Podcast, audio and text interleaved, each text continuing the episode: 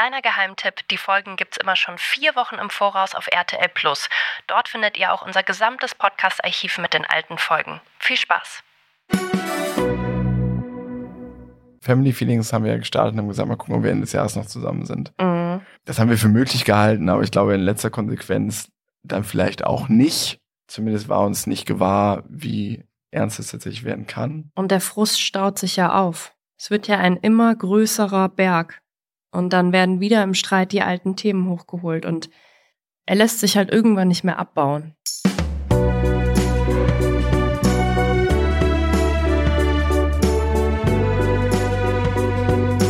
Family Feelings. Mit Marie Nasemann. Und Sebastian Tegges.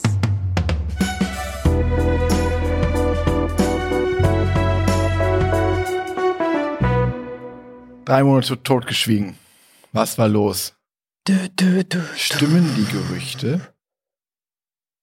Es waren Nachrichten, die ich bei Instagram bekommen habe.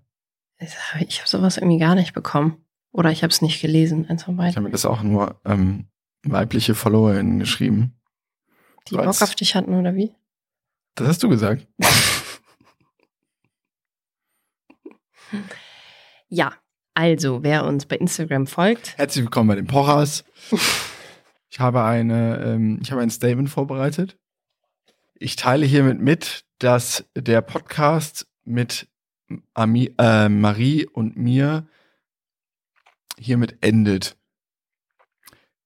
Durch neue Informationen, die ich gestern erlangt habe, ist mir eine weitere Zusammenarbeit mit Marie nicht möglich. Das Vertrauensverhältnis ist endgültig zerrüttet. Liebe Grüße. Haben die das so gemacht, die Pochers? Weiß ich nicht, aber er hat so ein Statement rausgehauen. Mhm. Relativ breit in den Medien. Da muss irgendwas passiert sein. Gerüchte, man münkelt, dass sie 9 hat und er hat dann so ein Statement rausgegeben. Ja, dass, also über die Presse, dass das Vertrauensverhältnis zerrüttet sei, weil X und damit sei der Podcast jetzt beendet. Vorher haben sie den Podcast ja weitergemacht, obwohl sie getrennt waren. Wie komme ich jetzt darauf? Wir haben uns nicht getrennt, aber wir hatten haben eine ziemlich intensive Zeit hinter uns und sind auch noch drin. Und die hat begonnen im Sommer. Juni. Und hat lang gedauert. Ja, wie lässt sich das alles zusammenfassen? Man kann eigentlich gar nicht mehr sagen, es gab jetzt nicht den einen Auslöser oder die eine Sache, die einer von uns irgendwie verkackt hat. Es gab kein Fremdgehen, es gab kein... Einer liebt den anderen nicht mehr. Es gab einfach Streit. Es gab eine Paartherapie, 10 Sitzungen. Ach so, das sind wir euch nur noch schuldig.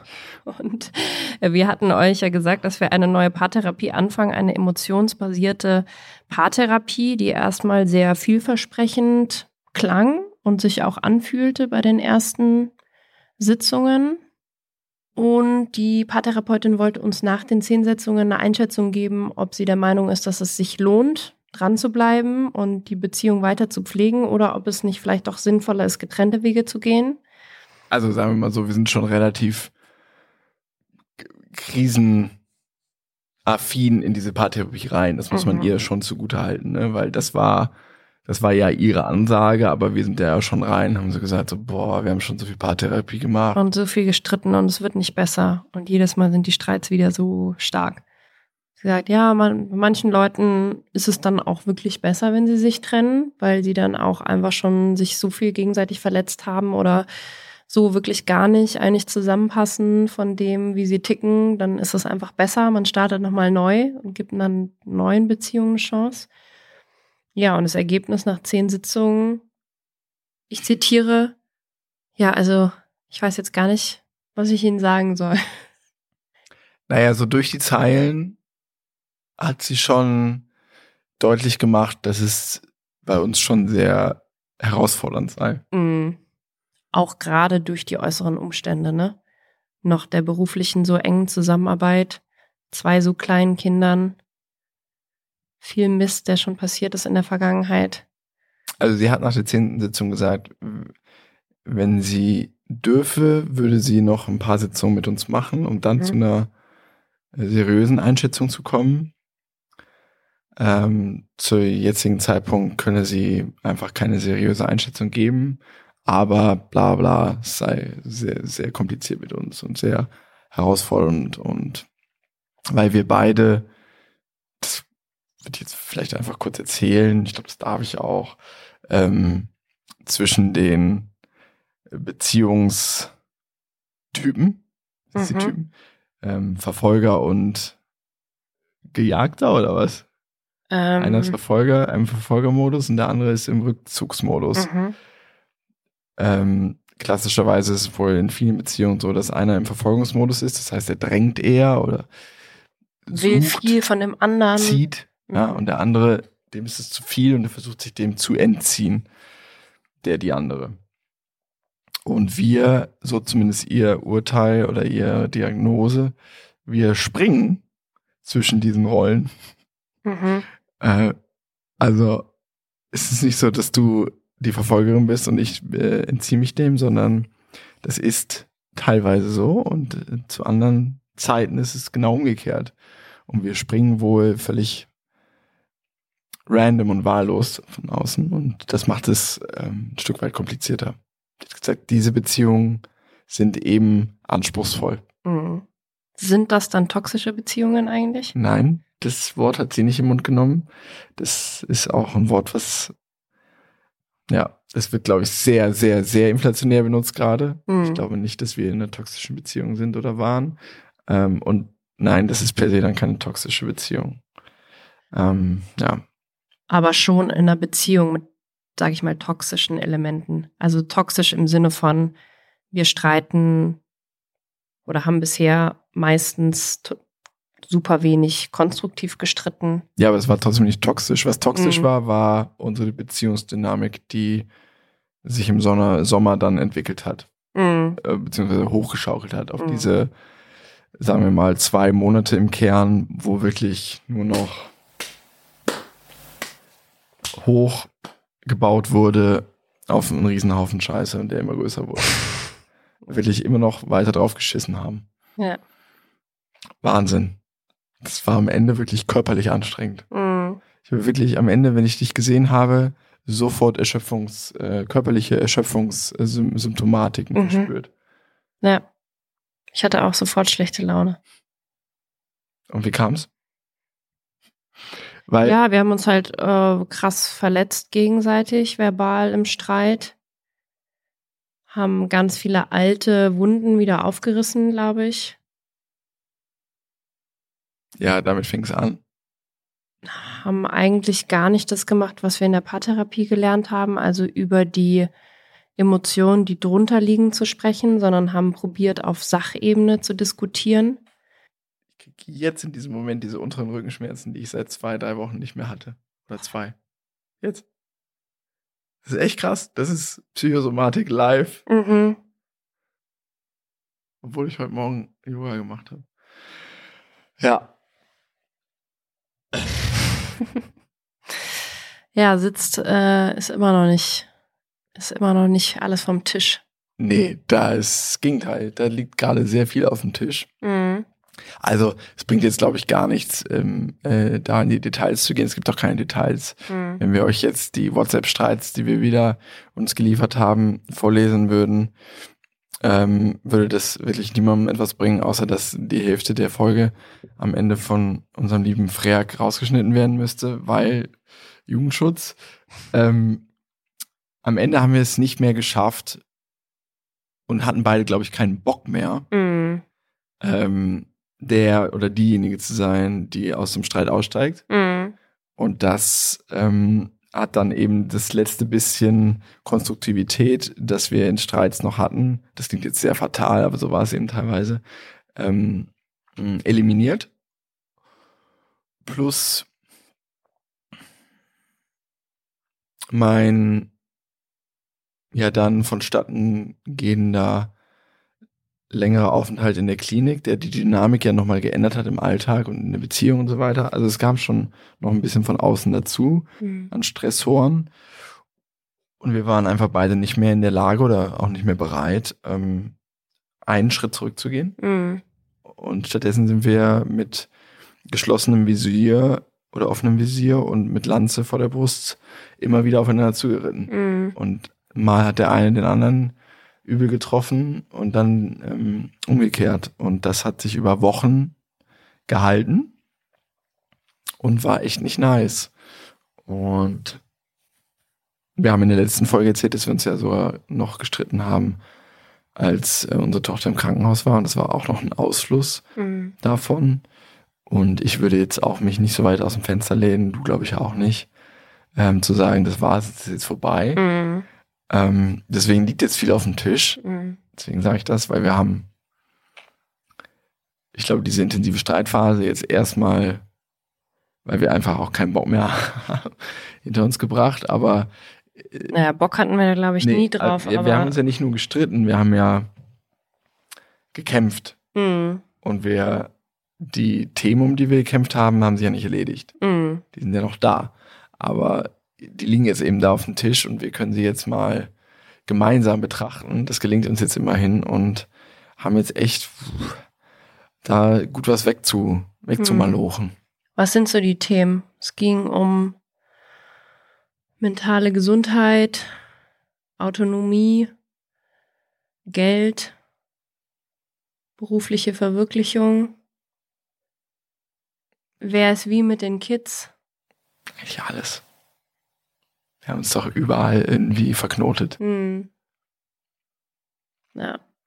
Was wir in den letzten Wochen auf jeden Fall gemacht haben, das hatten wir ja hier auch schon mal erzählt, ist, dass sich jeder mehr so auf sich fokussiert hat. Also es gab dann eben auch mal Wochen, wo wir dann, weil wir nicht mehr konnten und weil wir nicht mehr auch gegenseitig unsere Anwesenheit ertragen haben, uns quasi nur kurz gesehen haben, um so Kinderübergabe zu machen. Und immer einer mit 2 Kids waren und der andere einfach mal Zeit für sich hatte. Und das war, glaube ich, natürlich für uns extrem wichtig, in der Phase mal Pause zu haben, runterzukommen, mal wieder Sachen zu machen für sich selber, die man vielleicht länger nicht gemacht hat. Zeit für dich, Sachen aus der Klinik zu verarbeiten. Zeit für mich, mal wieder an irgendwelchen kreativen Projekten zu arbeiten, die irgendwie ich sonst immer auch mal eher so depriorisiert habe. Hatte schon auch was Gutes. Teilweise. Du schaust mich so an, will die mich verarschen? Ja, für mich nicht. Nee? Nee. Also klar, im Nachhinein kann man aus allem was Gutes quetschen, aber also wenn ich jetzt sage, ich bin ein gutes Stück weitergekommen, was so einige Erkenntnisse angeht, die ja nur mich betreffen. Natürlich betreffen die auch die Beziehung in letzter Konsequenz. Aber ich bin eben sehr viel weitergekommen, was mich betrifft. Und da kann man jetzt sagen, ja, natürlich hat mir der Abstand geholfen. Mhm. Aber ich glaube, das hätte auch ein bisschen Zeit für mich und Abstand getan in einer harmonischen und gut funktionierenden Beziehung. Ja. Das hätte es mir, glaube ich, eher leichter gemacht. Ja. Deswegen kann ich nicht sagen, dass dieser Sommer für mich was Gutes hatte. Nee. Das bringt uns aber direkt quasi zu meinem Thema, das ich mitgebracht habe für die heutige Folge, und zwar das Thema Beziehungsangst. Ich hatte schon immer das Gefühl, dass mich Beziehungen ein bisschen einengen. Und in der Vergangenheit war es meistens so, also ich habe eigentlich fast alle Beziehungen beendet und immer spätestens nach 2,5 Jahren, weil ich dann immer das Gefühl hatte, jetzt muss ich raus, jetzt muss ich endlich mal wieder frei sein und jetzt muss ich endlich mal wieder alles genauso machen, wie ich das machen will. Und ich hatte schon nach meiner letzten Beziehung so die Vermutung, dass ich vielleicht ein bisschen eine Bindungsangst habe. Und mein Ex-Freund hat mir das quasi diagnostiziert und mir auch ein Buch gegeben zum Thema Beziehungsangst, das ich auch gelesen habe und auch einige Erkenntnisse hatte und mich auch wiederentdeckt habe. Aber irgendwie ist es dann so aus meinem Kopf raus, das Thema. Und dann bin ich jetzt irgendwie im Sommer halt wieder drauf gekommen und habe einen Podcast gehört, einen sehr guten Podcast mit Stefanie Stahl, so bin ich eben, zum Thema Beziehungsangst.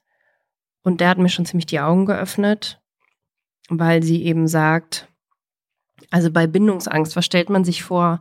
So ein Typ, der irgendwie so ein Junggeselle, der so nur Affären hat und in seiner Junggesellenbude lebt und sein Leben lang sagt, oh, ich brauche niemanden. Aber es können halt, ja, alle Leute Beziehungsangst haben, die vor allem, wie ich jetzt gelernt habe, in der Kindheit erfahren haben, Liebe gibt es quasi nur oder gibt es dann, wenn ich mich anpasse. Also die schon früh das Gefühl hatten, das ist nicht so okay, wie ich bin. Ich muss irgendwie was tun, ich muss was leisten oder ich muss brav sein oder ich muss mich zurücknehmen oder da kommen meine Rückenschmerzen sind meine Stimmprobleme. Der Stress geht sofort auf die Stimmbänder. Ja, das sind Menschen, die dann im Erwachsenenleben auch denken, sie müssen sich anpassen, um geliebt zu werden. Und es sind oft Menschen, die haben einen starken Bindungswunsch eigentlich und brauchen eigentlich auf jeden Fall jemanden. Und so habe ich mich eigentlich auch immer wahrgenommen. Ich dachte mir so, ich Bindungsangst? Nee, aber ich will doch unbedingt Beziehungen haben. Und ich war eigentlich so gut wie immer in Beziehung, war immer maximal ein halbes Jahr Single. Aber jede Beziehung hat sich halt... Was guckst du jetzt so? Nee. Achso. Ich habe nur gerade überlegt, wie es bei mir war. Ja, weiter. Aber jede Beziehung hat sich halt ein bisschen wie eine Einschränkung meiner Freiheit angefühlt. Und ist ja auch so. Ja. Ja, aber nee, wieso? Naja, ein bisschen schon. Also, wenn ich als Single bin, ich ein Individuum, was wirklich kann tun lassen, was ich will, solange ich nicht gegen Gesetze verstoße. Mhm. In der Beziehung, selbst wenn man eine offene Beziehung, also jede Beziehung hat ja irgendwelche Regeln. Mhm. Das ist ja keine Beziehung, oder? Ja, aber die Frage ist halt, empfinde ich das als Einschränkung? Ja. Empfindest du? In Teilen natürlich. Ja gut, dann hast du auch eine Beziehungsangst. Herzlichen Glückwunsch. Nee, aber nein, aber kannst du dir vorstellen, dass es Menschen gibt, die sind einfach in Beziehung und nehmen sie nicht als Einschränkung wahr? Ja, ich kann mir das sogar vorstellen, dass ich bald so eine Beziehung führe. Das ist meine absolute Bedingung an unsere zukünftige Beziehung. Ja. Dann muss man einfach nur über die Themen sprechen, die einen als Einschränkung entgegentreten. Genau. Ja. Und ich glaube auch, dass du auch eine Beziehungsangst hast. Nee, ich nicht. Lass es mich erklären. Ja. Ich glaube, du hast auch gelernt, du musst dich anpassen, damit Beziehung funktioniert. Das liebst du, ne? Wenn ich dir psychologisch erkläre, wie du tickst. Liebe ich. Und du hast, und da wirst du mir recht geben, viele deiner Bedürfnisse in den letzten 6 Jahren ein bisschen hinten angestellt. Gibst du mir da recht? Ein bisschen ist gut. Aber das hat nichts mit meiner Beziehungsangst zu tun. Doch, das heißt nicht, dass du Angst davor hast, eine Beziehung zu führen, aber das heißt, dass du dich quasi etwas verstellst oder meinst, deine Bedürfnisse sind nicht wichtig genug und dich ja somit eher an meine Bedürfnisse anpasst. Ja, und unterwerfen. Und in dem Moment, wo du dich eben anpasst, empfindest du natürlich die Beziehung auch irgendwo als Einschränkung. Absolut. Und du bist nicht 100% happy, weil du machst ja nicht das, was dich eigentlich 100% happy machen würde. Ja, aber deswegen habe ich ja keine Beziehungsangst, oder? Ist es das? Doch, und dann hast du, und das weiß ich, immer wieder auch die positive Aussicht auf, oh, es wäre schon geil, auch einfach mal wieder nur Single zu sein und da in meiner kleinen Wohnung zu wohnen und meine Ruhe zu haben und alles zu machen, wie ich will.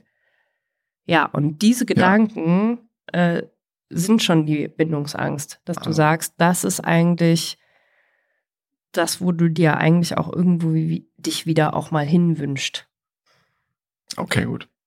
Und bei mir äußert sich das so, dass ich eben auch teilweise meine eigenen Bedürfnisse Also vielleicht schon teilweise erkenne, aber auch dann denke, ja, ich muss die ein bisschen zurückschrauben, weil sonst halt Beziehung nicht funktioniert.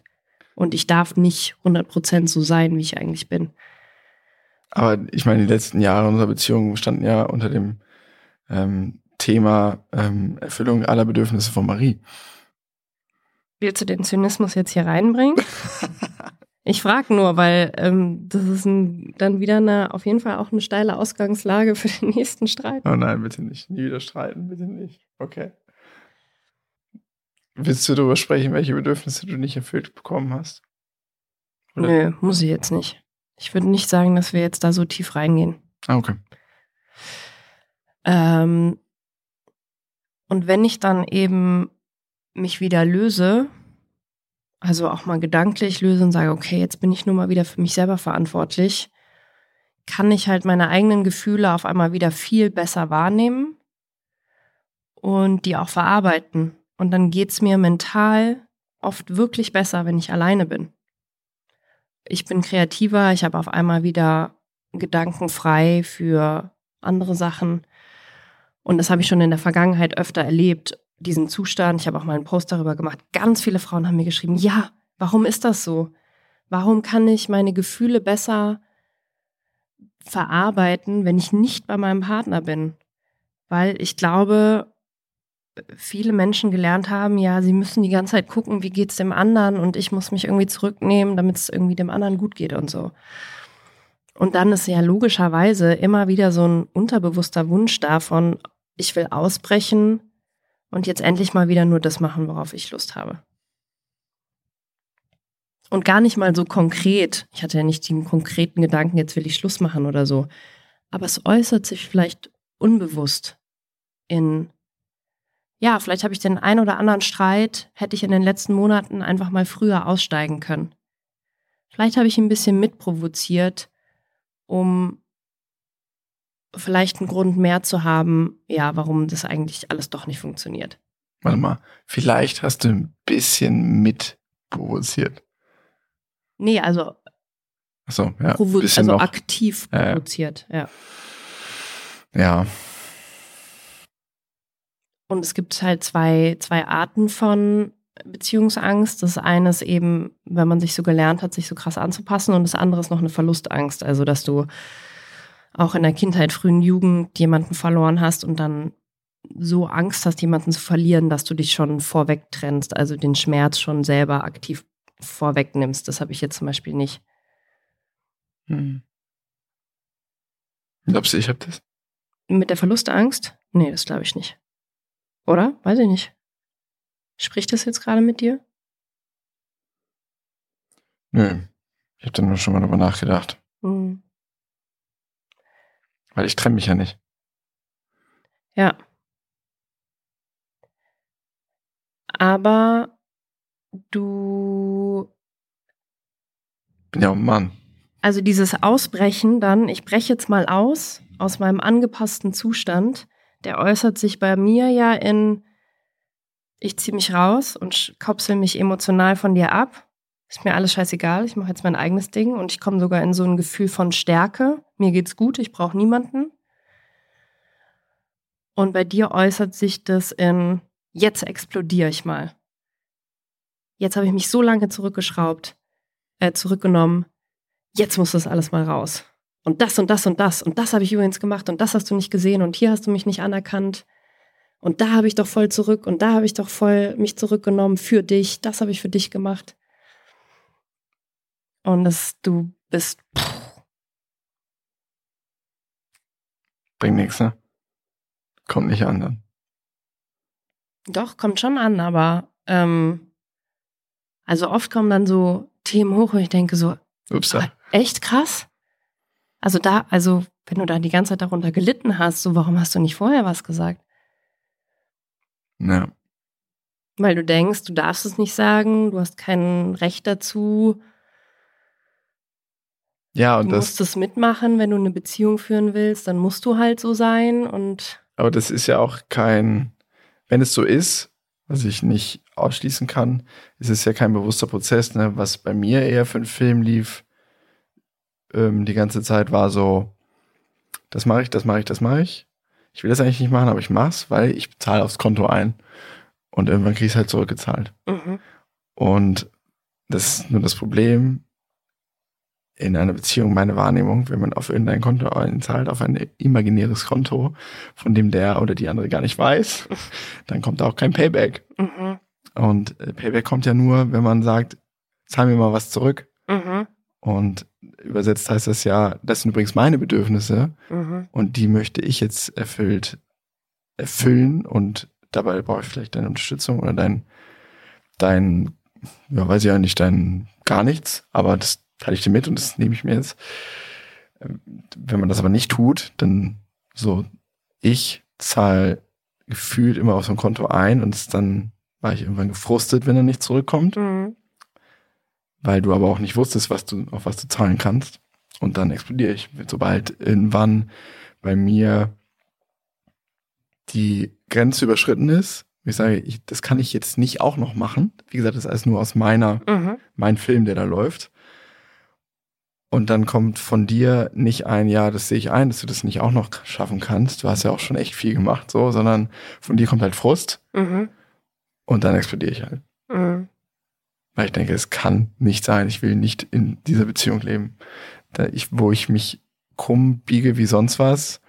Und sobald ich, was ja auch einer der Optionen ist, wo es dann explodiert, sobald ich dann sage, das ist jetzt hier mein Bedürfnis, wieder das banale Beispiel, was uns durch den ganzen Podcast begleitet, ich gehe jetzt alleine aufs Festival. Mhm. Und ich dann nicht von dir höre, Halleluja, wie geil, dass du dieses Bedürfnis erkannt hast, ich supporte dich, ich zahle dir das und zur Belohnung gibt's noch 3 Blowjobs danach, dann bin ich ja richtig sauer. Ja? Und wenn du dann sagst, ja, du bist jetzt irgendwie doof und bist traurig, denke ich halt, läuft mein Film weiter und sage, kann nicht wahr sein, es kann nicht wahr sein, dass ich nicht mal das darf, jetzt traue ich mich einmal, Payback zu verlangen und das passiert nicht, im Gegenteil, es wird sogar noch gesagt, das hast du nicht verdient. Das ist der Film, der dann bei mir läuft. Mhm. Ja, aber das sind ja alles Dinge, die haben wir ja schon hier relativ viel ausführlich ausgekaut, ne? Ja, aber ich fand es nochmal ziemlich augenöffnend mit diesem Anpassungsmodus. Weil ich halt schon mir immer dachte so, okay, so wie ich in Beziehung bin, so finde ich mich eigentlich selber nicht so gut. Ich bin eigentlich nicht in Beziehung der Mensch, der ich gerne bin und der ich auch meine zu sein. So mein echtes Ich bin ich nur als Single. Und wie traurig ist das? Ja, das Gefühl kenne ich und das kennen wahrscheinlich viele. Das Bittere daran ist ja nur, das hat ja überhaupt nichts mit deinem Partner oder deiner Partnerin zu tun. Nichts. Es hat nur was mit uns selbst zu tun. Mhm. Weil ich kenne das sehr gut und denke so, oftmals, wenn ich irgendwie, weiß ich nicht, versuche wieder ein banales, neutrales Beispiel zu finden.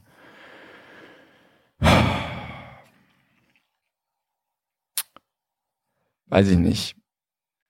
Ich nehme jetzt was Fiktives. Ich will mit den Jungs in der Bar Fußball schauen.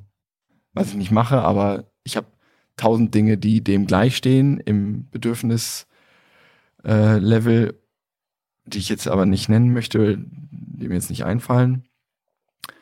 Geh dann entweder nicht hin oder geh hin, hab ganz schlechte Laune und denke, oh, kann ich das jetzt wirklich machen und so, muss ich nicht mal nach Hause, was denkt eigentlich Marie die ganze Zeit?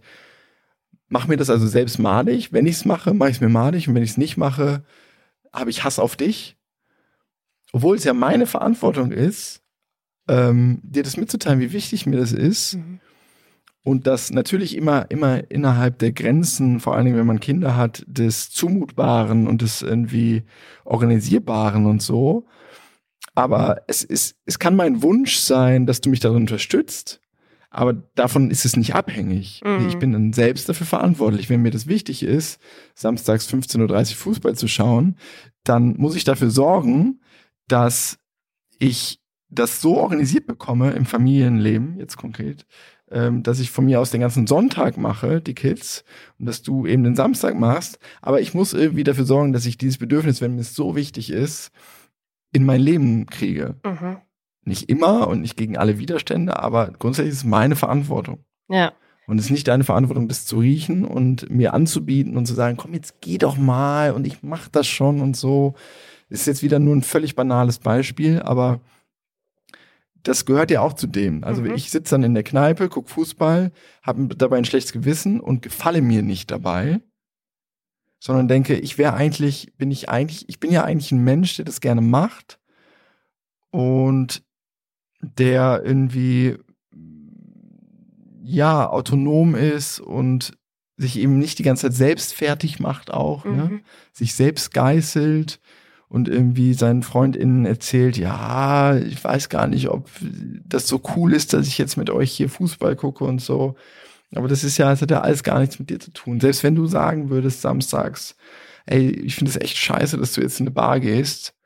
Wie gesagt, nur vereinfacht. Wenn das deshalb so wäre, weil du die ganze Zeit die Care-Arbeit machst und wir das nicht 50-50 teilen würden und ich dir keinen Ausgleich anbieten würde und wenn wir da kein Level finden würden. Aber wenn das alles gegeben ist und du trotzdem sagst, ich finde es echt trotzdem irgendwie blöd, dass du jetzt in eine Bar gehst und 2 Bier trinkst. So, ich finde es traurig, weil Samstag müsste doch eigentlich Familienzeit sein. Ja. Also wenn ich mit so einem Argument komme. Genau, wenn du das sagen würdest, aber zeitgleich könnte ich guten Gewissens sagen, es ist schon okay, dass ich das mache. Mhm. Und das kann ich auch ernsthaft mir selbst gegenüber vertreten, weil wir eben alles andere irgendwie gerecht verteilen und ausgleichen. Dann muss es mir egal sein, wie du das findest. Nee, nicht egal. Du kannst schon mitfühlen. Aber es darf mich nicht davon abhalten und darf es dann nicht vorwerfen. Ja, es darf sich nicht davon abhalten. Du darfst es mir nicht vorwerfen, dass ich vielleicht kurz traurig bin, weil ich mir den Samstag anders vorgestellt hätte. Ich finde nicht, dass du unbedingt Mitgefühl zeigen musst. Das ist so Advanced Level. Also klar, irgendwann sind wir vielleicht so weit, dass du sagst, hey, ich verstehe, dass du jetzt traurig bist. Du hättest lieber einen Familiensamstag. Komm, ich nehme dich jetzt nochmal in den Arm. Ich werde jetzt trotzdem Fußball gucken gehen. So, und später machen wir noch was Schönes zusammen. Oder morgen machen wir irgendwas als Familie oder so. So wie wir halt mit unseren Kindern irgendwie auch probieren, solche emotionalen Probleme zu lösen. Ist schon sehr advanced, finde ich, das noch. Also es ist eigentlich nicht so kompliziert, aber... Nochmal, Entschuldigung, Ich will dich gar nicht unterbrechen. Was? Weil du jetzt gesagt hast, aber. Ich habe jetzt gelernt, noch Profi-Level ist, wenn ich sage, ich sehe, dass dir das wichtig ist, dass wir jetzt eigentlich als Familie abhängen und so. Und zeitgleich ist es mir wichtig, in diese Kneipe zu gehen. Und dann nicht aber ich liebe dich, sondern und ich liebe dich und ich will diese Beziehung. Ja. Und ich will an anderer Stelle in die Beziehung einzahlen. Jetzt zahle ich auf meinen... Bedürfniskonto ein. Ja, das stimmt. So, das wäre schon cool, wenn wir das irgendwann hinkriegen, aber ich finde, du musst dann auch nicht unbedingt Mitgefühl zeigen. Also wenn du gerade keine Kapazitäten dafür hast, dann kannst du auch mal sagen, oh, weißt du was, das war jetzt so ausgemacht, es ist wichtig für mich, ich hau jetzt ab, ciao, bis später.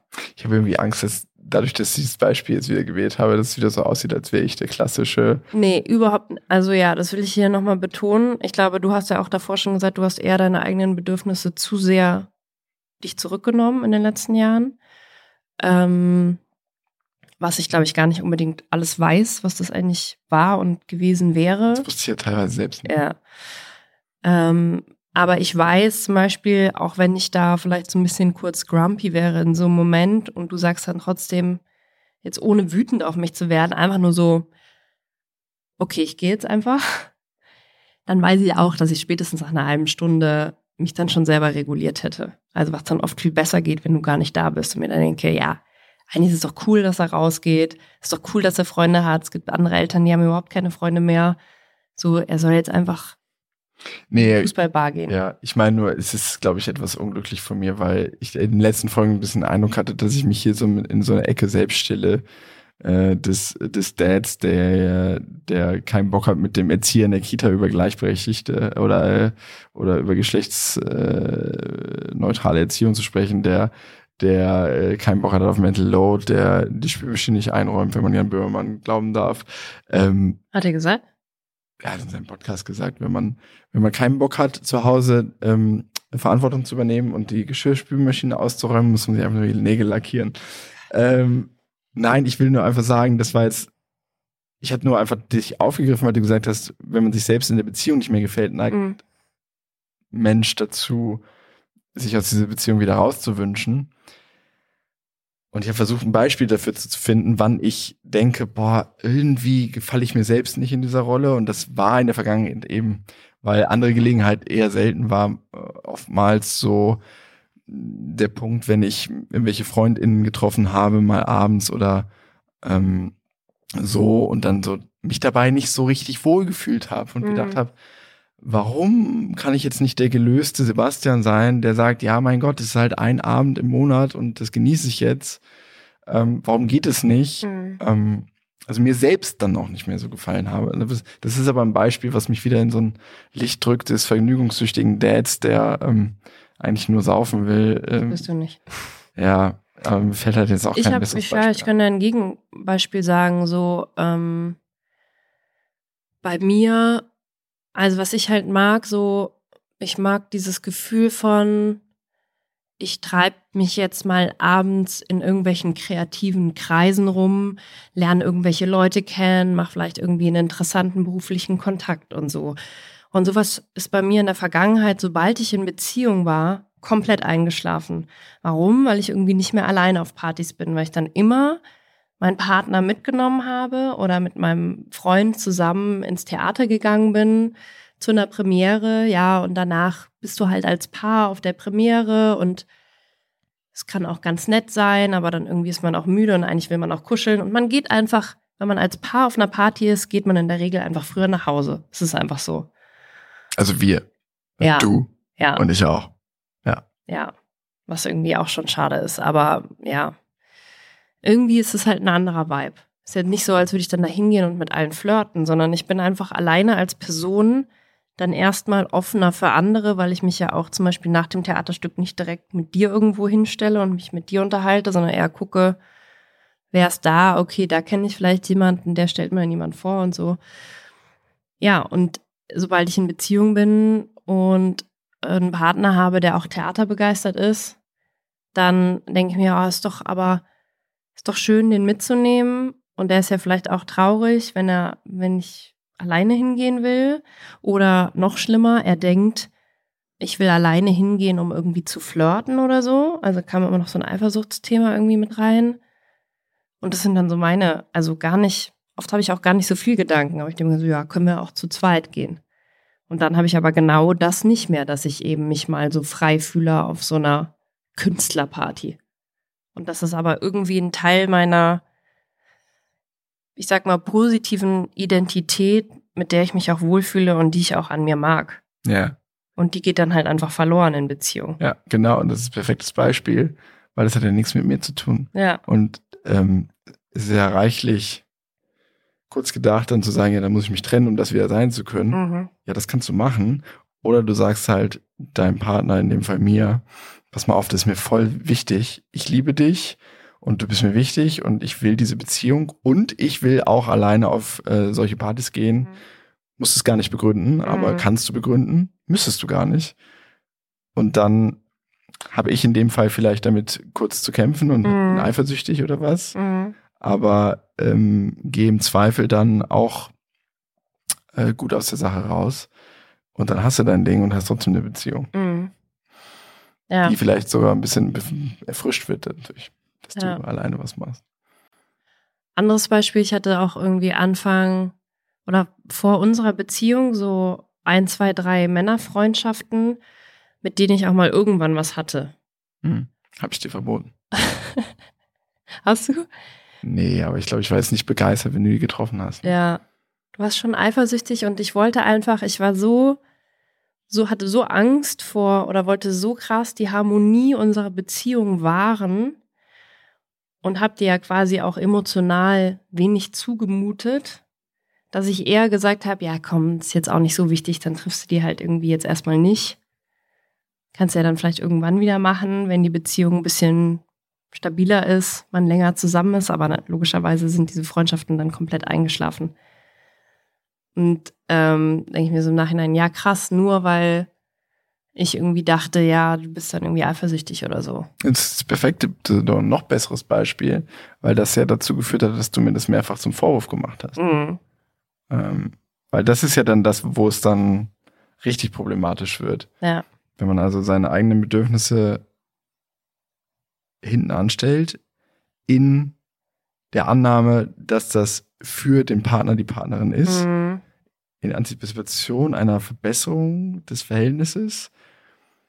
Das wird natürlich niemals oder in seltenen Fällen auch in dem Maße dann gutiert, wie man das dann hofft, dieses Einzahlen aufs Konto, bla bla, Stichwort. Und dann wird es natürlich im Streit ausgepackt. Mhm. Und die andere denkt sich so, warte mal, was? Ich hab dir das nicht verboten. Mhm. Ich war halt eifersüchtig, ja. Mhm. Aber ist doch deine fucking Verantwortung, wie du damit umgehst. Ja, mhm. Das ist, das sagt sich alles so wahnsinnig leicht. Ja.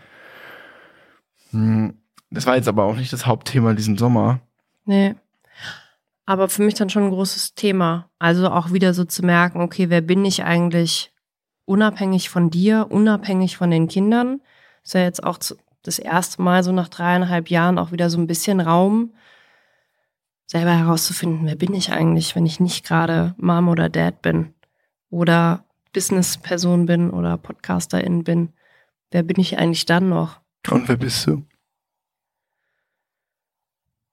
Ich bin schon, glaube ich, eigentlich so eine abenteuerliche Seele, die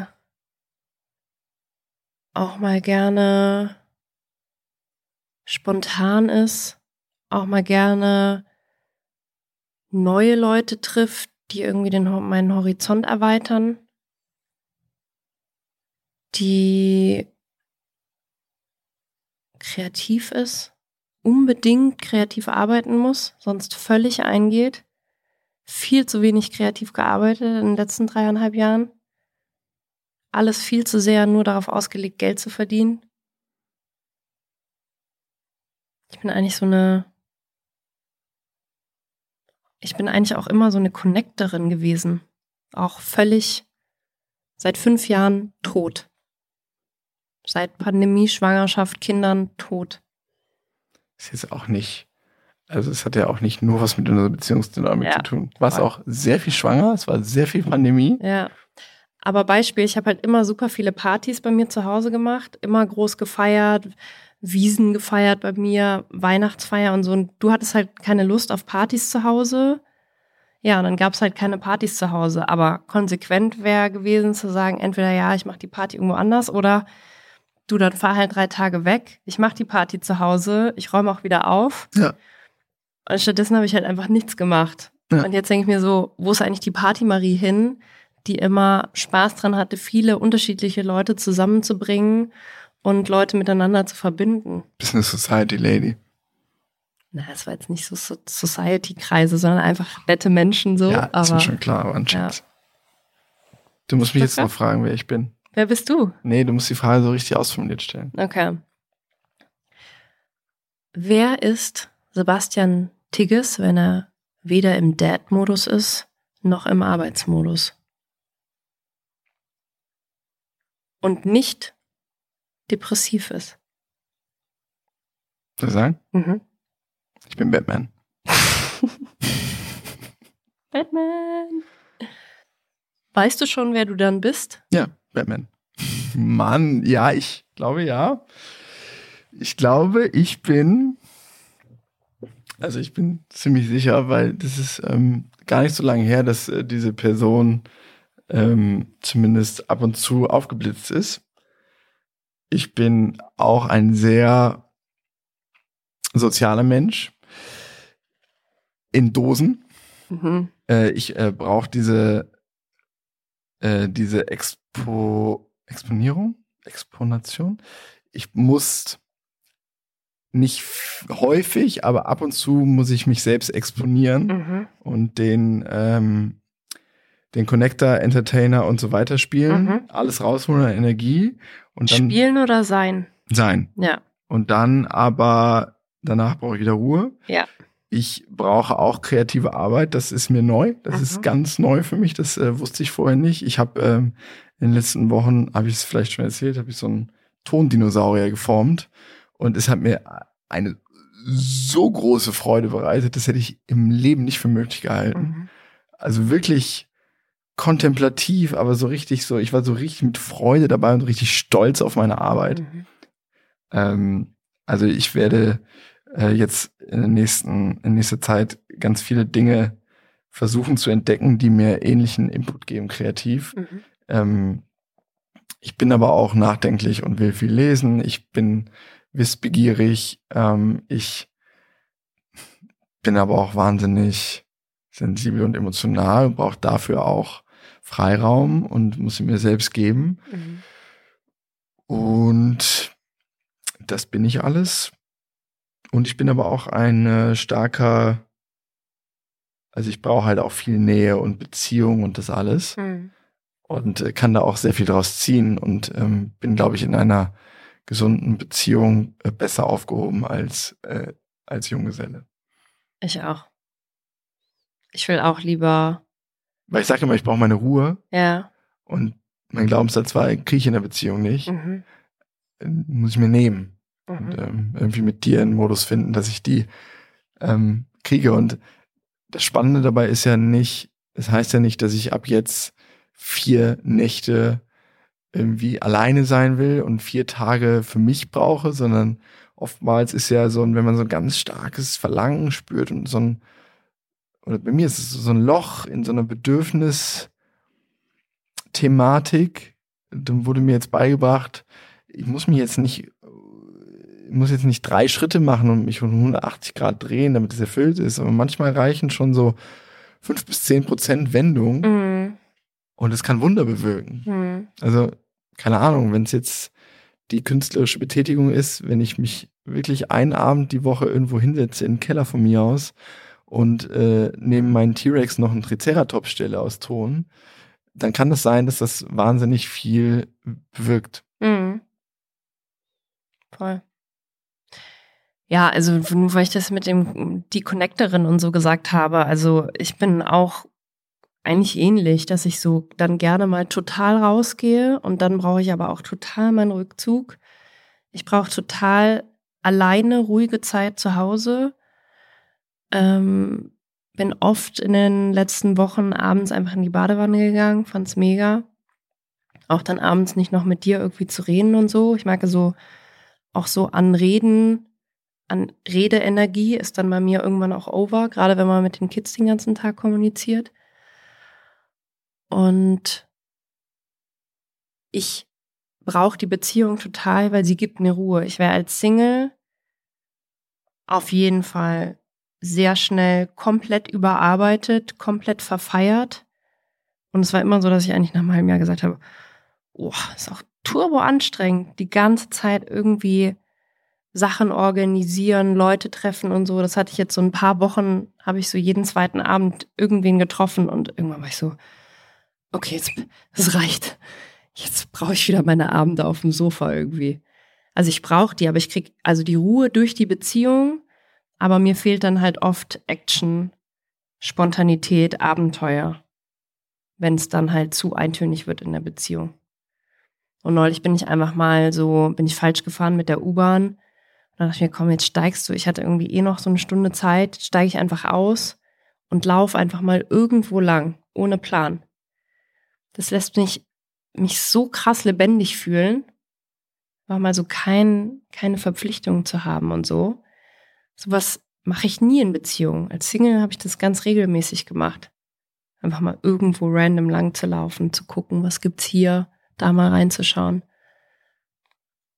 Ja, es ist halt der Ticken too much Bezug auf den Partner, die Partnerin. Mhm. Das ist immer, also bei mir ist häufig so, eigentlich die ganze Zeit, dass du immer als Film abläufst und ich bei fast allem denke, was hat das jetzt für eine Auswirkung auf Marie? Boah, das muss so anstrengend sein in deinem Kopf.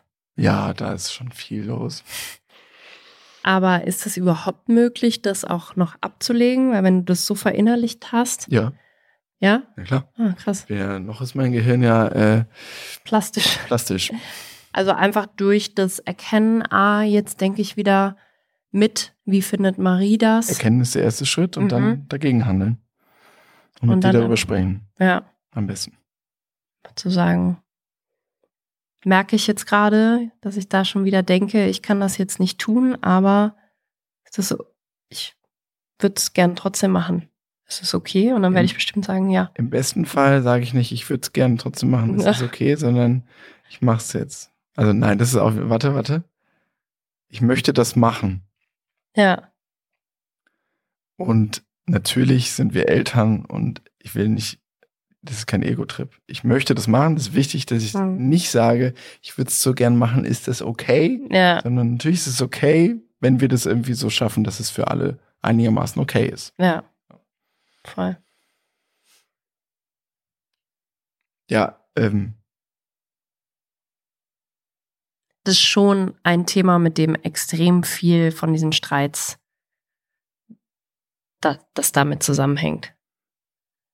Übergangene Bedürfnisse, Nicht-Erkennen eigener Bedürfnisse. Ich glaube, das ist das Thema, warum wir da gelandet sind, wo wir waren. Ja, weil wir beide der Wahrnehmung unterlagen, der Täuschung und teilweise natürlich auch Nichttäuschung, dass wir über mehrere Jahre unsere Bedürfnisse komplett hinten angestellt haben, während wir immer versucht haben, es dem anderen recht zu machen. Mhm. Und die andere hat es aber überhaupt nicht gesehen, sondern spiegelbildlich genau das Gleiche gedacht. Mhm.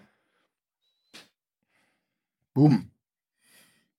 Und im schlimmsten Fall haben wir eigentlich beide was gemacht, was wir eigentlich scheiße fanden, aber dachten, der andere will das halt. Ja.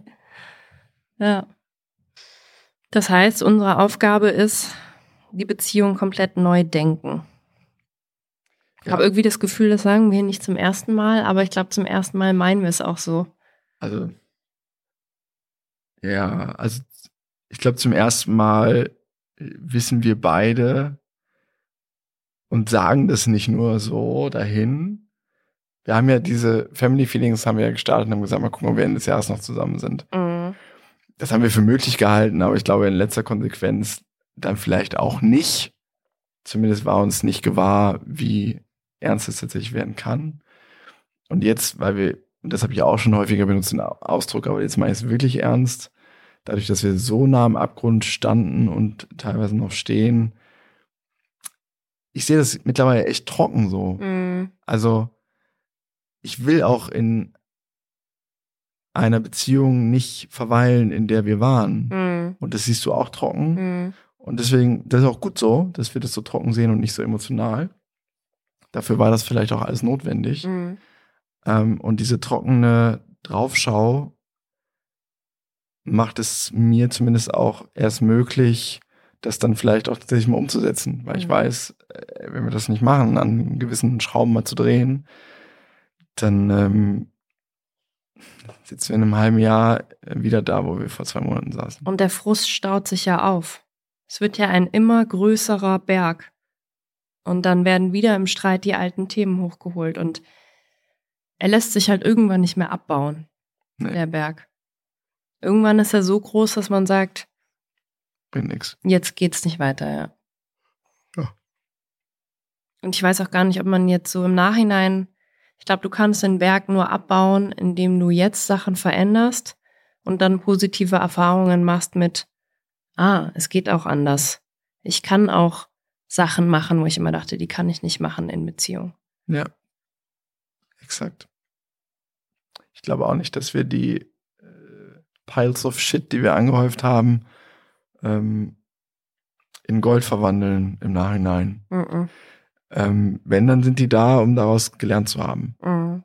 Aber ich weiß nicht, ob wir da jetzt noch groß drum rumwühlen müssen, wie hilfreich das ist. Meinst du, die kommen im Streit wieder hoch? Das muss absolut Verbot sein. Sobald das passiert, muss die andere konsequent aussteigen. Ja. Und sagen, nee, die alten Themen machen wir nicht wieder auf. Also das ist meine Vermutung. Mal gucken, was die nächste Paartherapeutin sagt, die ich verschleiße. Der Tag ist auch noch. Du willst wieder zur Paartherapie. Ja. Einen dritten Versuch quasi. Ja. Naja, ich sehe das nicht so wie du, dass die alle umsonst waren. Nee. Die haben uns schon auch wohin geführt. So. Nee, das sehe ich nicht so. Ich rate allen zu Paartherapie. Wir haben unfassbar viel gelernt und mitgenommen. Ja. Bei mir ist eher das Ding, dass ich das Gefühl habe, es wurde zumindest in der letzten Paartherapie viel zu krass nur über die Konfliktsituation gesprochen, was dann ja irgendwie bei uns zumindest dazu geführt hat, dass wir uns noch heftiger gestritten haben, abseits der Paartherapie. Ist doch so. Ja, ich weiß nicht, ob das Zufall war. Ich kann es mir nicht genau erklären. Nicht. Ja. Vielleicht kamen da so viele Emotionen hoch, dass wir das dann irgendwie nicht mehr so richtig unter Kontrolle hatten. Ja.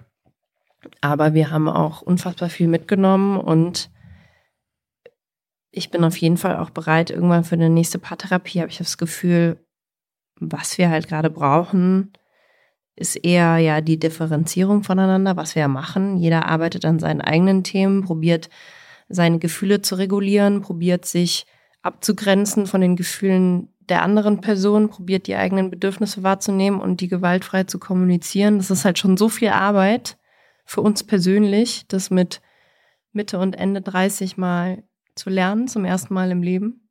Ja, eben. Dass wir dafür eigentlich so viel Zeit und Ruhe brauchen und ein Paartherapietermin ist für mich einfach ein weiterer Termin in der Woche, der irgendwie untergebracht werden muss. Und der dann eher noch zusätzlich zu Stress führt, anstatt dass man vielleicht dann mal eine Stunde hat, wo man einfach mal seine eigenen Gefühle und Bedürfnisse reflektieren kann. Ich glaube trotzdem, dass wir eine Begleitung brauchen. Mhm. Einfach eine Begleitung. Ja. Wir brauchen, glaube ich, niemanden jetzt konkret, der uns sagt, was wir zu tun haben. Aber wir brauchen eine Begleitung, weil wir einfach nicht...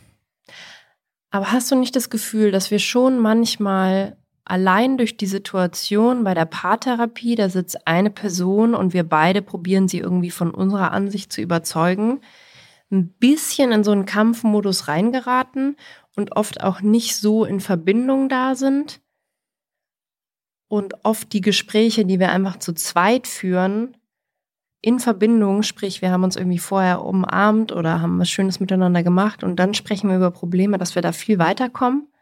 Ja, das kann ja sein, aber vielleicht machen wir jetzt einfach mal eine Paartherapie, wo wir konstruktiv vorangehen und nicht sagen, Marie hat das gemacht, das finde ich scheiße, was sagen Sie dazu, sondern wir wollen das leben, können Sie uns helfen? Mhm. Ja. Eher, also eher so eine Art. Wir wollen was aufbauen, helfen Sie uns mal dabei, ja. Weil wir wissen nicht genau, wie das geht. Ja. Das steht mir eher vor. Mhm. Nicht... Oh, Marie hat gestern die Spülmaschine nicht ausgeräumt und dann habe ich gesagt, das sind dumme Funds. Und dann haben wir uns gestritten. Ja, sondern, so sind wir jetzt auch nie zur Paartherapie hingegangen. Nein, wieder etwas vereinfachtes Beispiel. Ja. Aber eher so, also ich glaube schon, dass wir uns das vorüberlegen müssen, so grob, was wollen wir, was ist uns sehr wichtig, was wollen wir für eine Beziehung leben, in allen möglichen Bereichen. Und dann gehen wir damit zu einer Paartherapeutin und sagen, das wollen wir, wie können Sie uns helfen? Mhm. Vielleicht. Gut, mein Arsch tut weh, können wir aufhören? Schöne Woche euch. I love you. I love you too.